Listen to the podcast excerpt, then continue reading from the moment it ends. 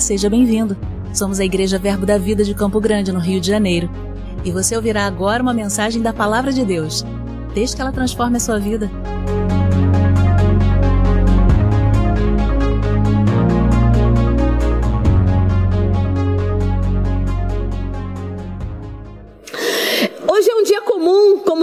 Outros dias. Numa quinta-feira você acordou, trabalhou, cuidou da casa, dos filhos, né? foi para a faculdade, para a escola, veio para a igreja. Um dia comum. Mas sabe que num dia comum Maria recebeu a visita do anjo? E mudou a história da humanidade. Um dia comum. Ela estava lá fazendo o seu enxoval, né? Porque ela estava noiva, ia casar com José. Ela devia estar lá fazendo a lista de casamento, fazendo a lista do chá de panela, fazendo o que, que vai servir no casamento, sei lá. E de repente, ela recebe a visita do anjo. Um dia normal, um dia comum. Queridos, um dia comum, Davi estava no pasto cuidando das ovelhas do seu pai. Era um dia comum para Davi, todos os dias ele fazia aquilo. Ele levava a ovelha para o pasto, ele trazia a ovelha de volta, ele alimentava as ovelhas, ele cuidava das ovelhas. Um dia comum, um dia normal, um dia de trabalho para Davi, como você teve hoje, um dia de trabalho, um dia normal, um dia comum. Mas de repente, queridos, enquanto ele estava lá fazendo o seu trabalho, o profeta estava na casa dele, pronto para ungí-lo rei. Dia comum. Eu gosto quando a Bíblia narra, não é? A, a trajetória de Jesus e diz que de repente, em um dia comum, alguém fica curado. De repente, em um dia comum, um milagre acontece. De repente, em um dia comum, a resposta que você precisa chega. Então, queridos, que hoje seja um dia comum, mas um dia onde o Senhor vai manifestar o sobrenatural dele na nossa vida. Amém? Ainda que seja um dia comum. Então, você sabe que a unção, não é? é ela manifesta na nossa vida para aquilo que é útil. A manifestação do Espírito Santo é para aquilo que é útil, aquilo que é necessário. Diante de, das nossas necessidades, o Senhor vai tratando no coração do pregador. E eu, eu costumo dizer que eu sou do Ministério de Socorros, não é? E Ministério de Socorros é assim, é onde precisa a gente estar. Tá. Precisa de alguma coisa ali, a gente vai lá fazer. Precisa de, de profeta para pregar, a gente prega debaixo da unção profética. Precisa de mestre para ensinar, a gente ministra debaixo da unção do mestre. Hoje vai ser a unção da mulher do pastor.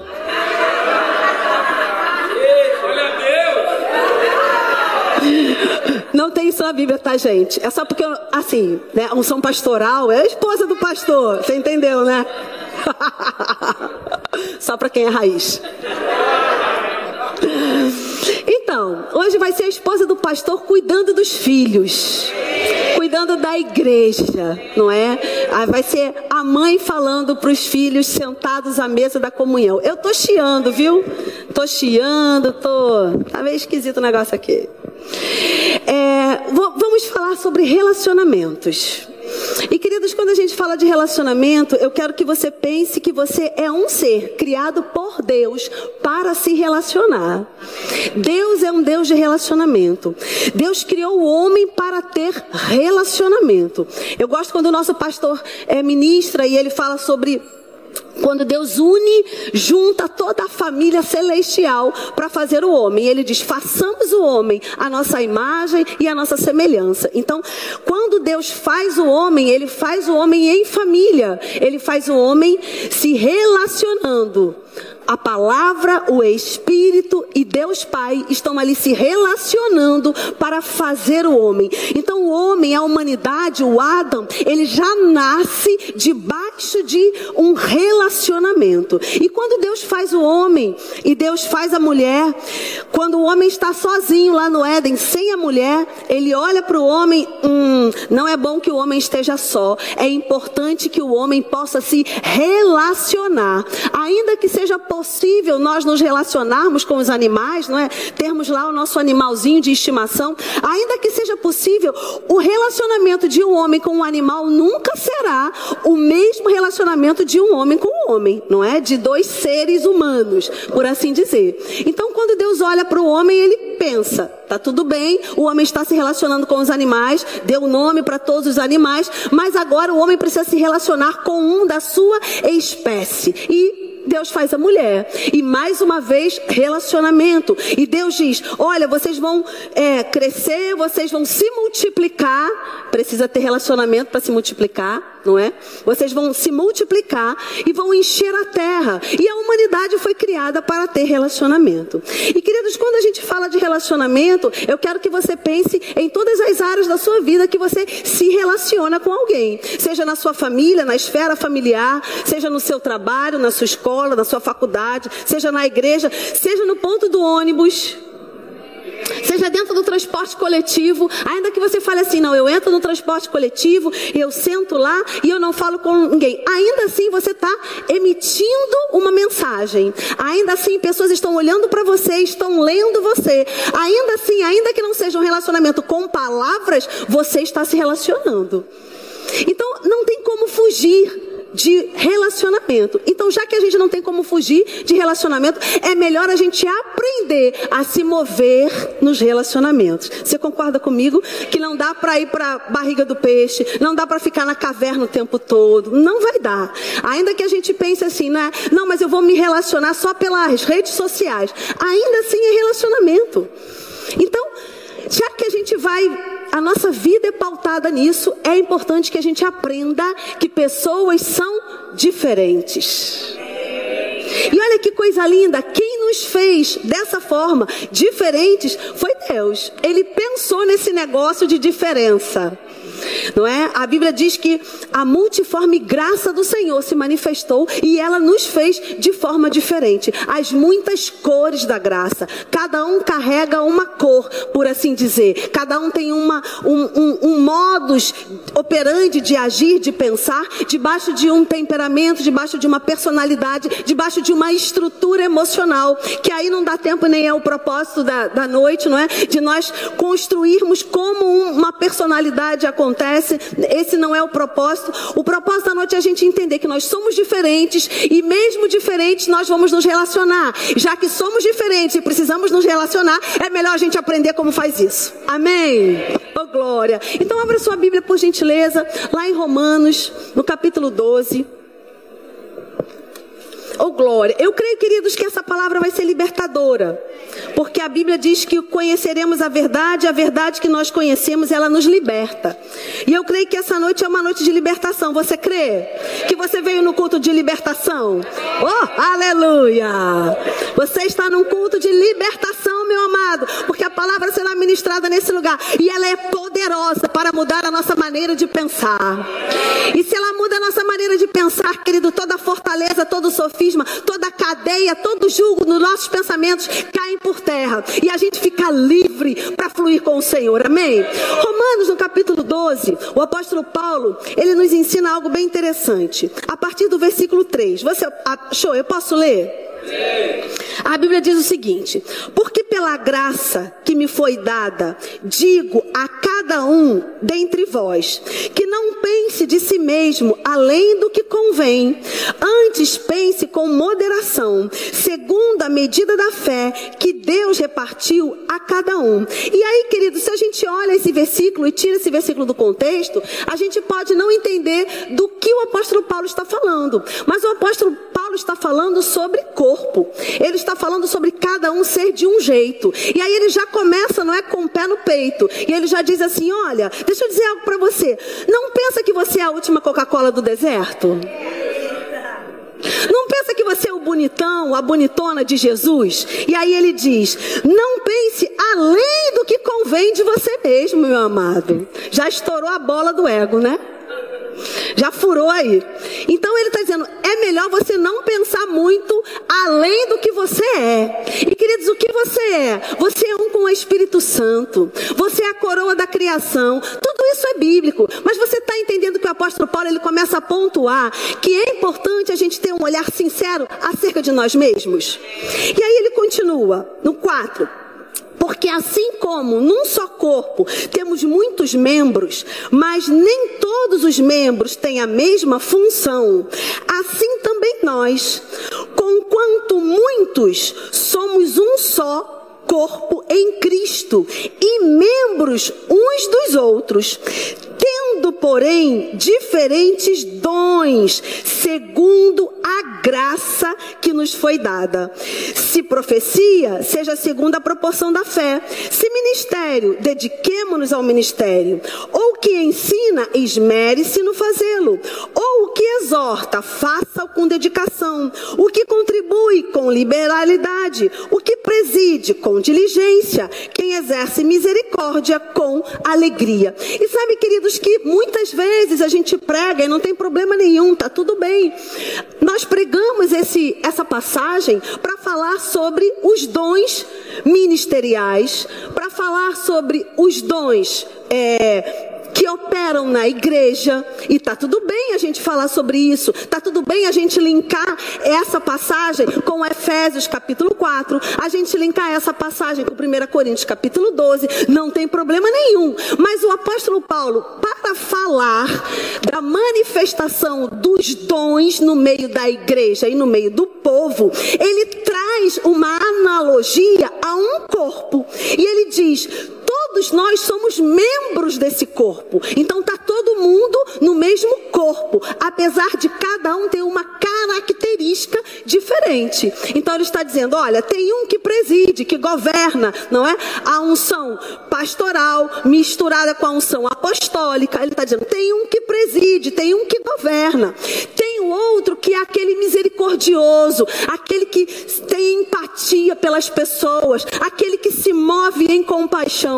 Você concorda comigo que, a grosso modo, a grosso modo, viu, queridos, a gente não tem tempo de se aprofundar. Eu só quero que você comece a pensar sobre isso. A grosso modo, aquele que vai exercer misericórdia, ele vai ter características diferentes daquele que vai exercer governo.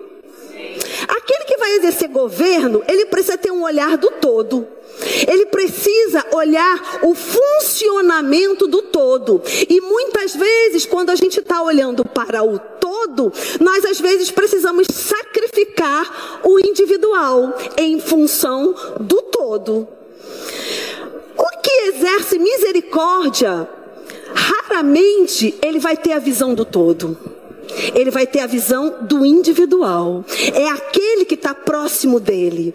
É aquele que vai trazer compaixão, vai movê-lo em compaixão. É aquele que ele vai ter empatia. É aquele que ele vai cuidar. É aquele que ele vai acompanhar. Por quê? Porque ele está olhando para o individual. Então, só aqui a gente tem dois perfis completamente diferentes. E a gente já pode até dizer, tra traçando dessa forma, que aquele que governa é bem possível que ele governe muito mais exercendo razão do que emoção. Aquele que anda em misericórdia, é possível que a gente olhe para essa pessoa e a gente perceba que ele anda muito mais em emoção do que em razão. Você concorda comigo? Agora, quando a gente pega esses dois contextos, aquele que anda mais pela razão e aquele que anda mais pela emoção, e a gente coloca isso dentro da mesma casa, pode trazer colisão. Você concorda comigo? A gente pega essas duas pessoas, teoricamente antagônicas, e coloca no mesmo na mesma re repartição, trabalhando mesa a mesa, lado a lado, isso pode trazer uma colisão. Então é importante, queridos, que a gente aprenda que separado a gente perde a força, mas que unido a gente fica muito melhor. Porque aquele que anda na razão, ele pode trazer equilíbrio para aquele que anda na emoção. E aquele que anda na emoção pode trazer equilíbrio para aquele que anda na razão. Amém? Agora olha que coisa interessante desse versículo que eu quero pensar com você. Dessa passagem, não é? Diz o seguinte no versículo 6: Tendo, porém, diferentes dons, segundo o que? A graça que nos foi dada. Então, a graça nos foi dada individualmente, com muitas cores, e porque a graça nos foi dada com muitas cores, nós temos perfis diferentes.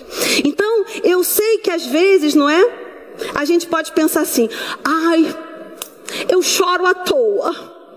Eu sou emocionada, eu gostaria de ser mais razão. Ou às vezes a pessoa fala assim: ah, eu sou tão razão, às vezes eu sou até duro demais, eu gostaria de ser mais emoção. Tá tudo bem. O equilíbrio sempre vai ser o nosso alvo. Você concorda comigo? Amado, o equilíbrio sempre vai ser o nosso alvo, porque canto é queda. Não é assim que dizem? Se a gente chegar muito perto da beira, a gente pode cair. Beira pode ser, pode ser uma queda. Então a gente não vai para as extremidades. A gente fica no equilíbrio. Então é claro que o ideal, melhor dos mundos, é a gente equilibrar razão e emoção. Só que nem sempre a gente consegue. Agora, o que é que a, a, palavra está nos ensinando? Que foi a graça que fez você do jeito que você é. Goste você ou não, meu amado. Aí não é comigo. Tá, tá, tudo bem? Aí não é comigo. Eu só estou aqui para ser a portadora, para te dizer o que está escrito na palavra: que foi a graça que nos deu os dons. Foi a graça que nos fez, fez a estrutura para carregar o chamado. Então tem um chamado dentro de você. E aí, no, no, se a gente for usar, não é? 1 Coríntios capítulo 12, junto com Efésios capítulo 4, dons ministeriais, ministério de socorros, a gente vai entender que na verdade a nossa estrutura, ela foi concebida, a nossa estrutura emocional, a nossa personalidade, ela foi concebida para abrigar o chamado. Então é claro que alguém que tem o chamado do governo, por assim dizer, ele vai ter um perfil diferente daquele que foi chamado para a misericórdia, diferente daquele que foi chamado para a generosidade. Existem perfis diferentes. E o que eu creio, queridos, que o Espírito quer comunicar ao nosso coração, que não existe melhor ou pior, existe diferente. E na nossa casa, a gente pode ter o oposto, até porque, na grande maioria, é isso que a gente busca. Na grande maioria, aquele que é mais centrado, aquele que é mais certinho, aquele que é mais pé no chão, aquele que é mais razão, vai procurar aquele que é mais ousado, que é mais intrépido, que não pensa tanto. Por quê? Como diz meu marido, né? Porque se esse certinho, esse comedido, esse mais quadradinho, casasse com alguém mais quadradinho, meu Deus, que coisa chata que seria.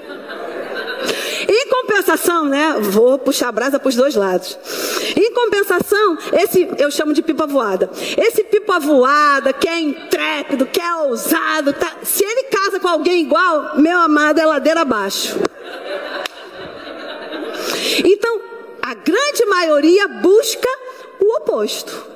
Agora, isso na paixão é muito legal. Porque a paixão, você sabe, o amor é lindo, mas a paixão emburrece. Você sabe disso, né? Desculpa se eu trouxe essa revelação para você que está namorando, que acabou de conhecer alguém, né? Mas na paixão, a gente acha lindo ser tão diferente. Ai, ele é tão ousada. Ai, ele é tão comedido. A gente acha lindo, mas vai viver um dia, outro dia, outro dia. Em algum momento isso vai dar.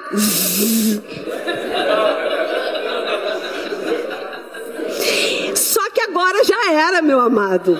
Nós fomos criados para nos relacionar. Então a gente vai ter que aprender esse negócio. E aí eu quero né, trazer algum, alguns, né, alguns versículos para a meditação da igreja. Porque agora a gente tem um tempo, gente, tem um, um troço lá né? Que não, não dá tempo para a gente falar tudo que a gente quer, assim, né? Mas então eu vou, vou, deixar alguns versículos para a meditação da igreja. E eu, vou, eu, vou, eu quero que você veja um exemplo comigo que vai nos ajudar a entender que essa pessoa que está ao seu lado, seja seu irmão em Cristo, seja o seu companheiro de trabalho lá na sua repartição, seja na sua casa, às vezes seja na rua, não é? Às vezes, queridos, eu estou no trânsito e eu vou contar minhas mazelas. Eu sou bem agitada no trânsito, né? Eu digo que é melhor que meu carro sempre seja mil mesmo, porque se ele tiver mais cavalo, eu vou galopar. Você entendeu? Tá, tá, tá. Então é melhor que ele só tenha mil cavalos mesmo, fica ali, tá tudo bem. Mas no trânsito, você já viu como é engraçado o trânsito, né? às vezes passa um, uau, e às vezes passa outro. Uh, eu digo que está andando de jardineira. Sabe aquela, aquele ônibus lá da Zona Sul? Eu não falei nada, eu não olhei, né? O povo vai se acusando. Aquela jardineira que passeia lá com os turistas na Zona Sul? Que aí vai passando. Aí olha assim, aqui está a praia de Copacabana. Aqui está o Cristo. Vai passeando, apreciando a paisagem. Tem gente que anda assim, não é? Atrás de ônibus. Aí às vezes eu assim com essa pessoa. Então, o ônibus está parado.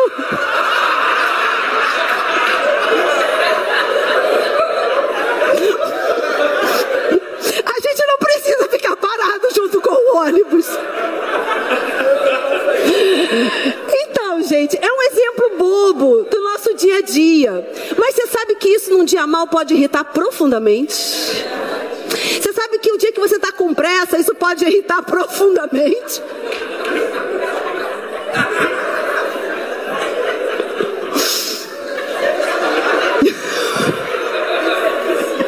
Desculpa, gente, mas a gente está tendo uma DR.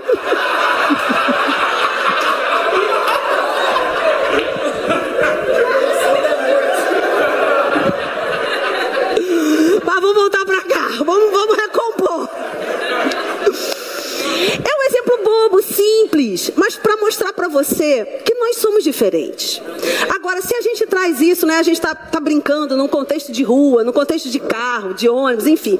Mas se a gente traz para o contexto de corpo de Cristo, isso tem um peso ainda maior. Porque o cara lá da rua, não meu marido, mas o cara lá da rua, se ele tiver né, andando de jardineiro na sua frente, você vai engatar a primeira, vai cortar e vai embora. E acabou. Mas e aquele que convive com você? Aquele que está dia a dia com você, que está na igreja, no seu departamento, por exemplo, aquele que está na sua casa com você, aquele que está no seu trabalho com você, na sua escola, na sua faculdade. É importante, queridos, que a gente tenha essa noção de que as pessoas são diferentes. E a gente está tudo bem diferente, foi Deus que fez diferente e a gente só precisa aprender a lidar. E eu quero, não é claro que tem uma lista aqui para a gente poder viver melhor, não é, nos nossos relacionamentos, mas não dá tempo. Mas eu quero é, é, colocar algo que eu julgo ser eu não diria o mais importante porque não tem ordem de grandeza, mas que é algo muito importante, que é a comunicação que é como eu me comunico com a outra pessoa. Porque eu posso, queridos, achar que eu me comuniquei bem, mas se a pessoa não entendeu, isso significa que eu não me comuniquei. E ela pode repetidamente fazer algo que ela julga que está fazendo certo, e aquilo está me irritando profundamente, e ela está achando que está tudo bem. Então, o que é importante? A gente se comunicar bem. E quando eu falo me comunicar bem, eu, eu estou dizendo para você que é uma comunicação verbal, eu posso falar algo, mas também pode ser uma comunicação não verbal. Porque o meu corpo fala, o seu corpo fala. Você quer ver? Você não para para pensar, mas quando eu faço assim, você diz amém. Quando eu falo, não é, gente? Eu não falei para você falar amém, né? Eu não fiquei assim para você. Amém, gente? Amém, gente? Você tá, tá aqui, gente? Eu não fiquei fazendo assim. Mas eu disse, então, Deus é bom, Deus é maravilhoso. Meu corpo comunicou algo para você, dizendo: caramba, vamos vibrar com isso? Então, se eu faço assim, eu estou dizendo para você, vamos vibrar com essa verdade? E você fala amém. Então, eu não precisei dizer para você falar amém, mas você falou. Então, na, nossa vida, na nossa relação, seja ela qual for, né, nos relacionamentos que nós estamos, há a linguagem verbal e há a linguagem não verbal. E aí eu quero fazer você pensar em um personagem bíblico, que eu penso que ele é maravilhoso para ser o nosso exemplo essa noite. Pedro. Vamos pensar só um pouquinho na vida de Pedro? Não dá tempo da gente ler, mas eu vou trazer a sua lembrança. A Bíblia diz, queridos, que certa vez Jesus estava lá pregando, né? E, e, e dizendo que já estava na hora dele ir embora e tudo mais. E Pedro, a Bíblia diz que Pedro ele se levanta naquele ímpeto de emoção e ele diz: Jamais te, deixarei. Aonde você for, eu vou estar com você. E estamos juntos nisso aí. E eu não vou te largar. E Jesus diz para ele carinhosamente, porque Jesus conhecia o temperamento de Pedro. E Jesus diz para ele carinhosamente: Então, meu camarada, não é bem assim. Eu não quero ser aquele que vai te desanimar, mas você vai me negar. A emoção de Pedro em demonstrar o amor que ele tinha por Jesus, não é? Aquele fervor todo. E Jesus corta ele e diz: Ah, então, não é bem assim. Tu é muito emocionado, Pedro. Certa vez, a Bíblia diz que os soldados chegaram para prender Jesus. E o que Pedro faz? Puxa a tramontina e corta a orelha do soldado. Ele pensou. Pedro usou a razão nem, na primeir, nem no primeiro exemplo, nem no segundo exemplo, Pedro usou a razão. Porque se ele tivesse parado, aquietado a alma, esfriado a cabeça, ele não teria nem feito uma coisa, nem feito outra. Mas porque Pedro era um cara emotivo, porque Pedro era um cara ousado, explosivo, ele tem reações ousadas, explosivas, ele tem reações emocionadas. Ele fazia parte do temperamento dele. E tá tudo bem. Agora, ao longo da caminhada, a gente vai ver que Pedro, ele conseguiu encontrar um equilíbrio. Olha que coisa linda em Atos, por gentileza. Atos no capítulo 11 é uma história linda. Que a gente vai ver o equilíbrio na vida de Pedro. Atos no capítulo 11, não dá tempo da gente ler a história toda, mas lá em Atos no capítulo 10, a Bíblia fala da conversão de Cornélio. E Cornélio, Atos capítulo 11, vou só contextualizar você, Atos capítulo 10. Em Atos capítulo 10, a Bíblia fala da conversão de Cornélio. Cornélio não era judeu, era um centurião romano. Então, é, é, a, a, a vamos colocar assim, não é? A, a cúpula lá, né, dos judeus, é, entendia que Jesus a princípio era deles. Eles tomaram posse de Jesus, não é? E que os gentios não deveriam receber aquilo que eles tinham recebido.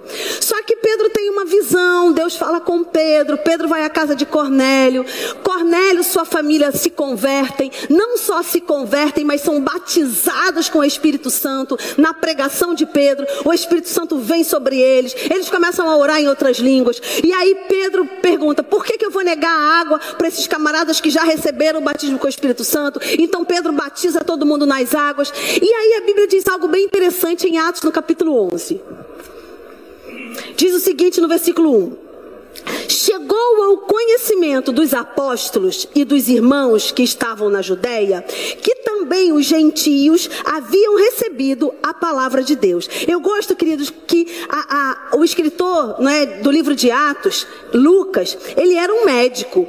Então ele é bem jeitoso para narrar os fatos. E aí ele diz: chegou aos ouvidos do povo que estava lá. Foi fofoca mesmo. Entendeu? Por quê? O apóstolo Paulo fala: seja pelo Espírito, seja pelos da casa de Cloé, a gente sempre sabe de tudo. Então, os da casa de Cloé são esses, né? Chegou lá, né? Alguém disse. é, falaram, disseram o que tinha acontecido lá é, em, com Cornélio, em Cesareia. E aí, queridos, Lembra daquele Pedro que a gente falou? Lembra que corta a orelha do soldado? O Pedro emocionado que diz que vai morrer por Jesus e daqui a pouco nega Jesus. Então, esse Pedro, diante dessa, dessa situação aqui, eles começam a arguir Pedro, não é? os principais lá é, dos judeus, eles começam a arguir Pedro. E no versículo 4, Pedro diz o seguinte: Então, Pedro passou a fazer-lhe uma exposição por ordem, dizendo. E aí Pedro começa a explicar todas as acusações que estavam sendo feitas para ele. Ele não ficou emocionado, ele não começou a chorar, ele não começou a dizer isso é injusto.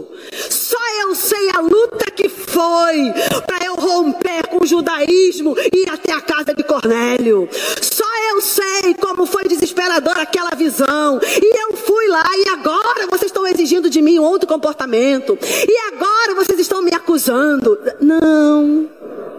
Ele até poderia, até porque era até o temperamento dele, faria até sentido, mas agora ele já entendeu que nem sempre esse temperamento explosivo vai ser bom no final. Porque alguém já disse por aí, né? É, é, às vezes a gente tem razão, mas a gente perde a razão só na forma de falar, só na forma de comunicar a razão.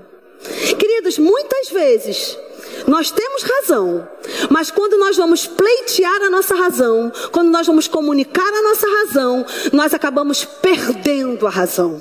A coisa vira contra a gente, sabe como é que é? Então Pedro aqui, ele tinha razão. Ele recebeu uma instrução de Deus. Ele teve uma visão, ele, ele entrou num êxtase. Ele teve uma visão que era necessário que ele fosse até a casa de Cornélio. Era necessário que aquele povo se convertesse. A partir da casa de Cornélio, da casa de Lídia, surgiu a igreja de Filipe. Pensa nisso.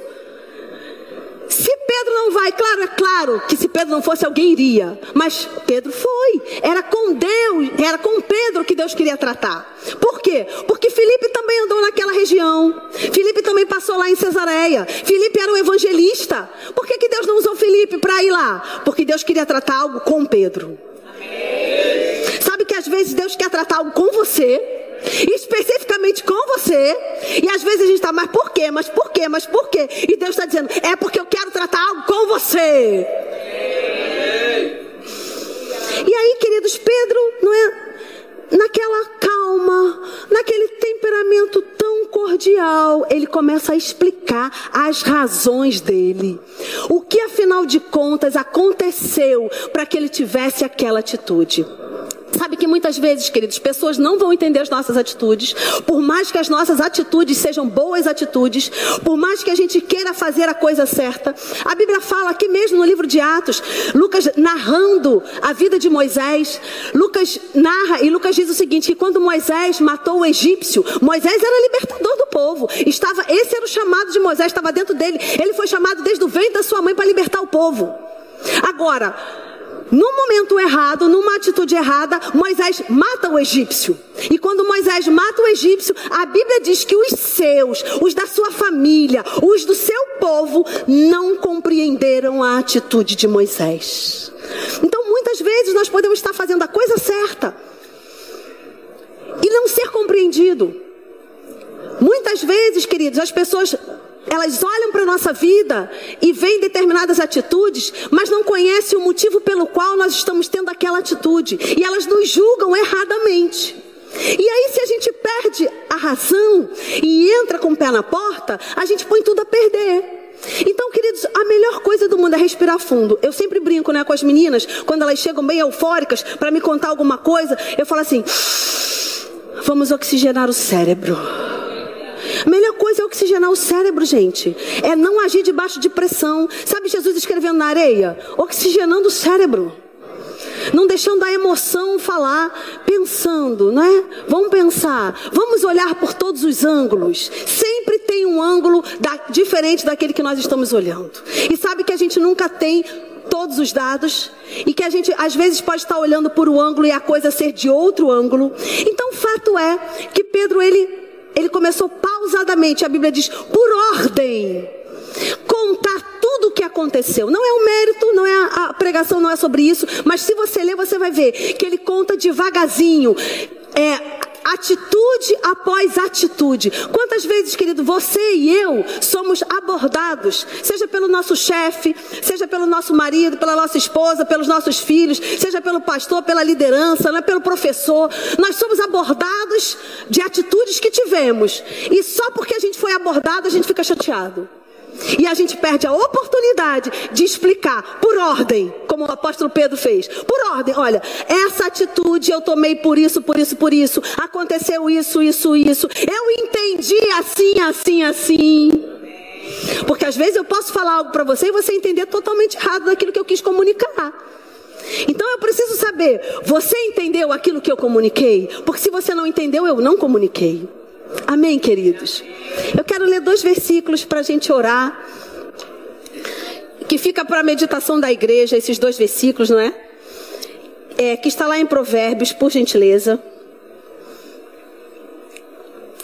Provérbios 10, 11. Provérbios, capítulo 10, versículo 11. Eu vou ler, se você não quiser abrir, tá tudo bem. Diz o seguinte: A boca do justo é manancial de vida, mas na boca dos perversos mora a violência. Então a sua boca é manancial de vida.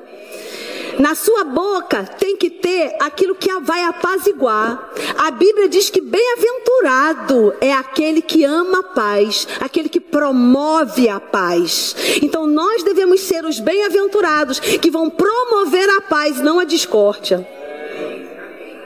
Na nossa boca, manancial de vida. A gente vai trazer a conciliação. A gente vai trazer a paz, a gente vai trazer o companheirismo. A gente, às vezes as pessoas podem até chegar bem exaltadas, mas a gente não vai colocar mais lenha na fogueira. Não, a gente vai. Peraí, vamos entender melhor. Vamos ver por um outro ângulo. Será que não foi por isso, por isso, por isso? Apaziguadores. Amém, queridos? Por quê? Porque aqui na igreja nós somos um só corpo, não é? E isso é muito sério, ser um só corpo. E discórdia no meio de um só corpo. Porque é como se, queridos, se o meu dedinho do pé começasse a gangrenar. Todo o meu corpo vai sofrer. Se o meu dedinho do pé, a carne do meu dedinho do pé começar a apodrecer, não é só ele que sofre, é todo o meu corpo. Então, muito mais dentro da igreja, é claro que no mundo sim, porque nós carregamos a bandeira de Cristo, nós temos que mostrar Cristo, exalar o bom perfume de Cristo, mas dentro da igreja ainda mais, dentro da nossa casa ainda mais, porque se o meu dedinho tiver podre, carne podre no meu corpo, todo o meu corpo vai sofrer. Então, qual é a, a, situação? Nós precisamos cuidar uns dos outros, cuidar do nosso corpo. Nós somos o corpo de Cristo. Amém, queridos? E agora a gente vai voltar lá para Romanos, onde tudo começou. E a gente vai ler os dois primeiros versículos, para a gente poder entender e fechar com isso. Romanos, no capítulo 12, a gente leu o versículo 3. Mas se a gente é, ler os dois versículos anteriores, o 1 e o 2, a gente vai entender o seguinte. Tem um provérbio que diz que os mandamentos do Senhor não são penosos e não acrescentam dores. Amém? Então você pode estar pensando assim: meu Deus, mas será que eu vou conseguir?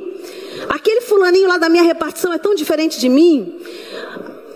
Lá no meu departamento, será que eu vou conseguir? o apóstolo Paulo, ele dá a receita. Quando ele, antes dele falar o versículo 3, no 1 e 2, ele nos dá a receita de como andar bem, como compreender as diferenças. E ele diz o seguinte: Rogo-vos, pois, irmãos, pelas misericórdias de Deus, que apresenteis o vosso corpo como sacrifício vivo, santo e agradável a Deus. Sabe, queridos, que a gente às vezes olha esse versículo e a gente sempre pensa nos pecados da carne, é, tombando para os pecados sexuais. E a gente sempre fala: não, você tem que apresentar o seu corpo. Então você não pode acessar pornografia, porque você tem que apresentar o seu corpo como sacrifício vivo. Então você não pode adulterar, porque você tem que apresentar o seu corpo. Tá tudo, tudo dentro do pacote. Mas hoje eu quero tirar desse contexto de pecado sexual e quero colocar na nossa vida de relacionamento, na nossa vida conjugal, na nossa vida na empresa, na nossa vida na faculdade, na escola. Então, quando aquela pessoa que é oposta a você, que você está no 220 e ela está no 110, não é assim? Ou ao contrário, você está no 110 e vem aquele trator no 220 que atropela você e a plantação de moranguinhos não é? Porque esse trator, ele passa por cima da plantação de moranguinhos e aí você fala para ele assim: Você atropelou a plantação de moranguinhos. E ele fala: ah, Nem vi os moranguinhos. Acontece, olha aí, Jeová está falando. A risada do Thales já é melhor, né? Eu acho que a risada do Thales só perde por cinco minutos do Thales.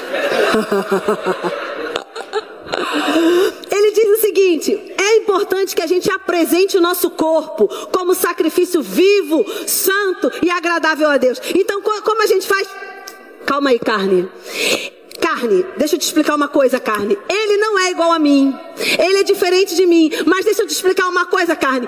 Eu, sem ele, fico incompleto. Eu só sou completo com ele. Porque nas minhas debilidades, ele me supre. Na casa, muito mais.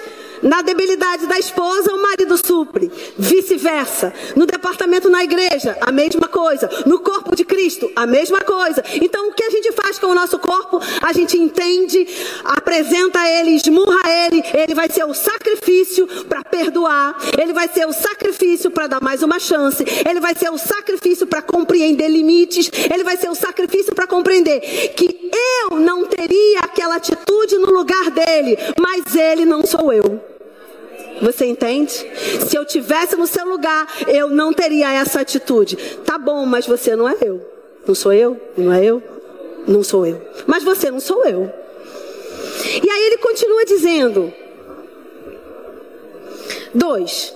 E não vos conformeis com este século, mas transformai-vos pela renovação da vossa mente não tome a forma do mundo. E a forma do mundo, ela não está nem aí para relacionamento, porque o sistema do mundo é descartável. Sistema do mundo, casamento não deu certo, parte para outro. Sistema do mundo, amizade não deu certo, parte para outra. Sistema do mundo, pasme você, igreja não deu certo, parte para outra. Mas ele diz: Mas nós não vamos nos conformar com isso. E essa palavra, conformar, é tomar a forma. Mas eu gosto de uma outra explicação que diz ter uma fachada. Eu não vou ter a fachada do mundo, eu não vou ter a aparência do mundo. Ele diz: não, você precisa mudar a sua maneira de pensar. E aí, queridos, o grão finale, não é? Se eu consigo entregar o meu corpo como sacrifício vivo, santo e agradável a Deus, se eu consigo transformar a minha mente, moldá-la pela palavra, e aí ele diz qual é a consequência de tudo isso. Ele diz: para que experimenteis qual seja a boa, agradável e perfeita vontade de Deus para experimentar, aí a gente faz o caminho de volta do versículo. Para experimentar a boa, perfeita e agradável vontade de Deus, é importante que eu renove a minha mente, mude a minha maneira de pensar. É importante que eu apresente o meu corpo como sacrifício vivo, santo e agradável a Deus nos relacionamentos. Por quê? Porque Deus é relacional. Então, amado, a gente não gosta de dizer que todas as características de Deus, a gente não toma posse delas? A gente, a gente gosta de dizer, de dizer isso. E é isso mesmo, não é? Se nós somos filhos de Deus, nós somos carregadores do DNA do nosso Pai. Não é assim? Então, tudo que há em Deus está em nós. o DNA de Deus foi passado para nós como filhos. Agora, se Deus é relacional, nós também temos que ser. Não dá para a gente se isolar. Se Deus dá chance nos relacionamentos, sabe, queridos, eu vou encerrar com isso. Eu tinha um professor de direito civil e professores marcam, não é?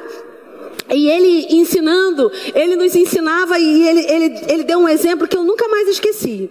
Ele, ele falando sobre direito civil, não é? E sobre a relação de um automóvel com um pedestre. Falando sobre você, é, as leis de trânsito e tudo mais. E aí ele, ele sempre ele trazia assim: vamos colocar uma relação. A relação é o automóvel com o pedestre. Quem é mais forte nessa relação? O automóvel.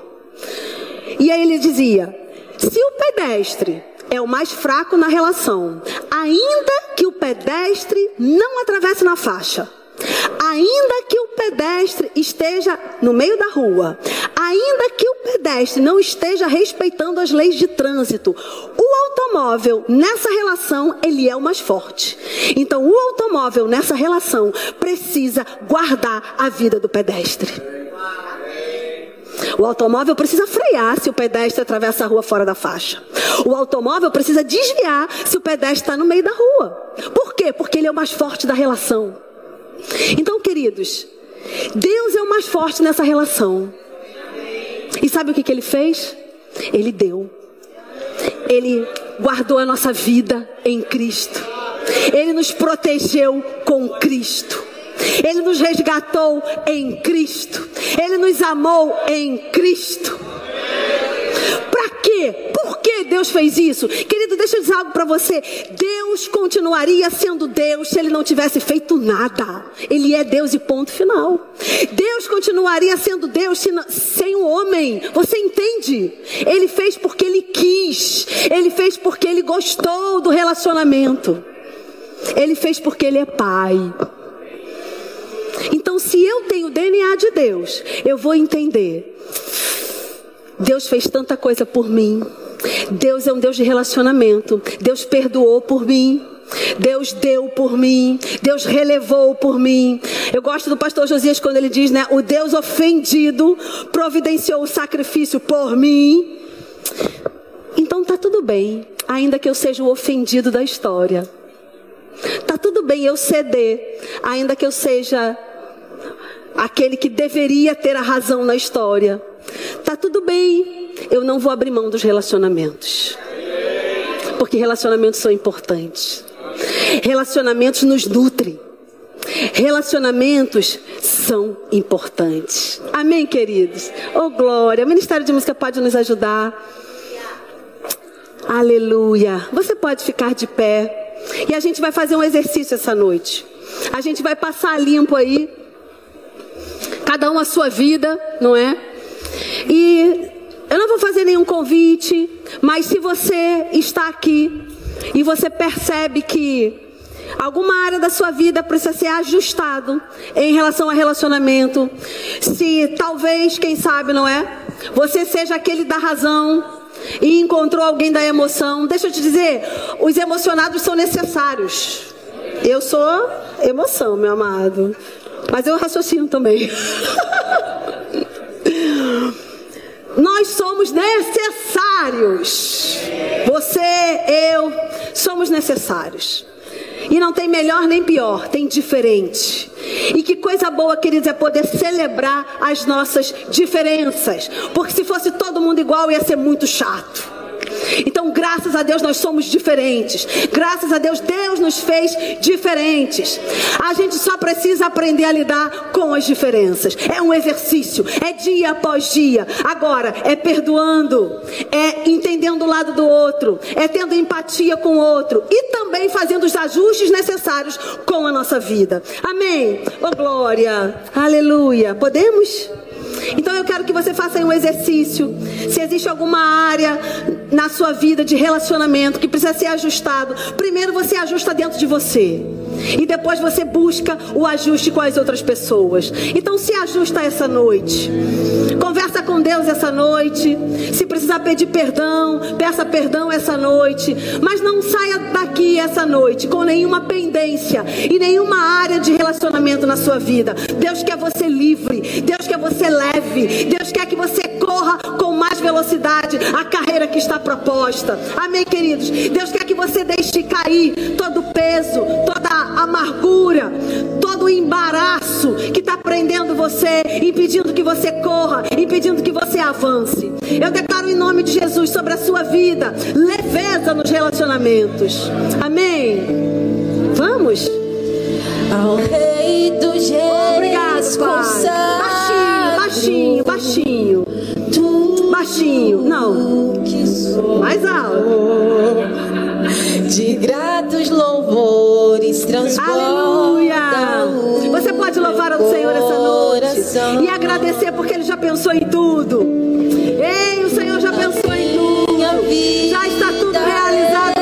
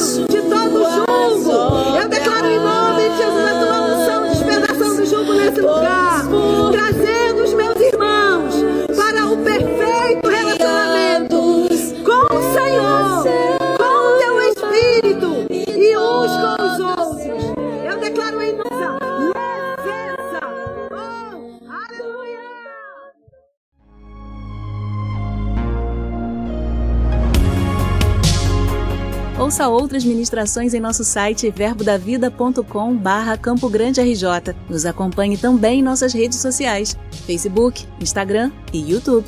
Seja abençoado na prática dessa palavra.